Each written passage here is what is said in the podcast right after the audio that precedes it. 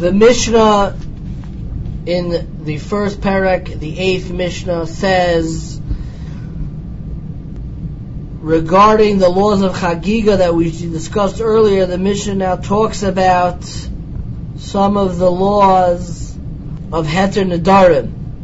A neder is an oral promise that has halachic significance and validity that you are bound by your verbal commitment, a testament to the Torah's emphasis on the importance of our verbal commitments. However, our commitments are able to be released. Most famously, what we do every year before Yom Kippur of Kol Nidre, is a symbolic act of releasing ourselves from our vows throughout the year. This was a major discussion in Christian polemics that we were accused of entering ourselves into verbal commitments and then releasing ourselves every year through Kol Nidre. However, Kol Nidre is discussed by the Rishonim in Beseches Nidorim Daf Chav Gimel Amud Beis on 23b. It's machlokes between the Rosh and Rabbeinu Tam about the significance of Kol Nidre. However, leaving that aside, the larger discussion of Kol Nidre, there is a concept of releasing yourself from a vow which requires a specific ceremony. However, the ability to release yourself in one vow, the Mishnah says, starting the Mishnah, Heter Nidarim Parchin Be'avir releasing yourself from a vow, the halachic mechanism for this institution is porchin ba'avir, is floating in the air, meaning that it is not something that is explicit in the Torah, but is only hinted in the Torah. The ein lehem amashe yismochu, it is not something that has the explicit word of the Torah that you can point to a Torah text, rather it is something that is only hinted to and alluded to rather vaguely in the Torah. The Gemara in Nedarim, on Daf Yud, uh, in Chagiga, I apologize, on Daf Yud Amud Aleph, discusses where this is hinted in the Torah. Shmuel discusses this, however, that is outside of the scope of our discussion. Hilcha Shabbos, Chagigos, V'Hami'ilos, the laws of Shabbos, and the laws of Chagiga, namely the, the sacrifice that we're learning about, and Mi'ila, the laws of misappropriation of temple property, which are explained in Tractate Mi'ila, the Mishnah describes them of Harehen Kehararim Hataluyim Besaira, namely that they are like hills suspended by a hair, because there's so little in the Torah actually detailing their laws but the laws surrounding these areas are many, many, many. Shehein Mikra Muat, there are very few psukim, the Mishnah continues, the halachais merubais, and there are a lot of halachais.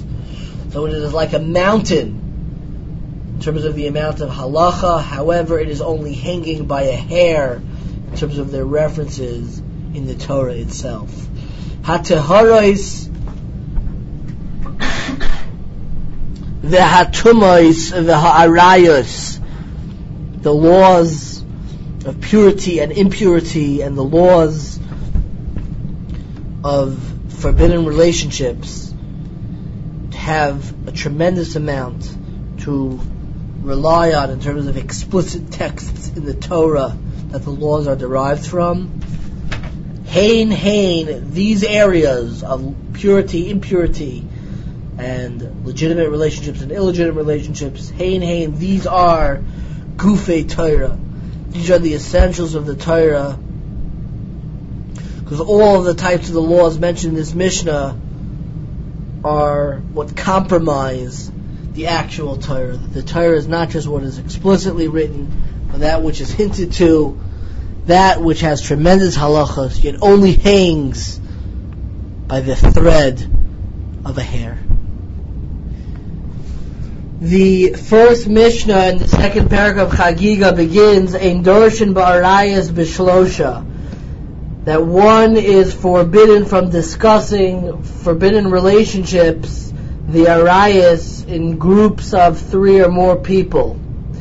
This is most likely a function of the focus on modesty, which is central to Jewish values. The Mishnah continues, Velova B'Shnayim, and the secrets of the creation of the world, the chapters that deal with the creation of the world, should not be discussed in groups larger uh, than two people or even with two people. Because these chapters in the Torah could be so easily misunderstood that uh, to speak with them in large groups, the meaning can often be lost. The Mishnah continues, Velo b'maisa Merkava, and in the story of the Merkava, which is the story in Sefer Yechezkel, the first chapter in Sefer Yechezkel, should not be discussed even with a single person. So when can you discuss them? The Mishnah says, Elam When it has to be a person of wisdom and knowledge who would have the capability to understand it himself. It's a major dispute in rabbinic literature what exactly the definition of the Maisa Merkava and the Maisa Bereshis is. The Rambam famously defined this as just referring to natural sciences and the wisdom of God. However, this was a dispute whether or not the Rambam's definition was correct for many generations and actually falls outside of the scope of our discussion. The Mishnah continues, Kol be'arba'a devarim. Whoever looks directly or considers these three things, ro'oi lo ki'ilu lo It is better had he never been come, been created into this world. What are these four things?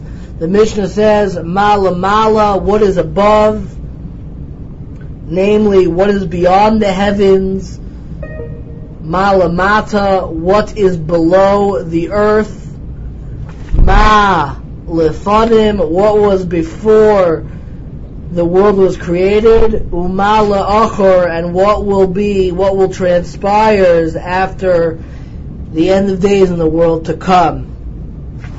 These four things are so mystical and so esoteric that we are urged not to consider them at all the kol shalochas al kavod konoi kono, whoever does not have regard for the honor of his creator, namely God, the Mishnah says, Ro'oi lo shalom It is better for him not to have come into this world.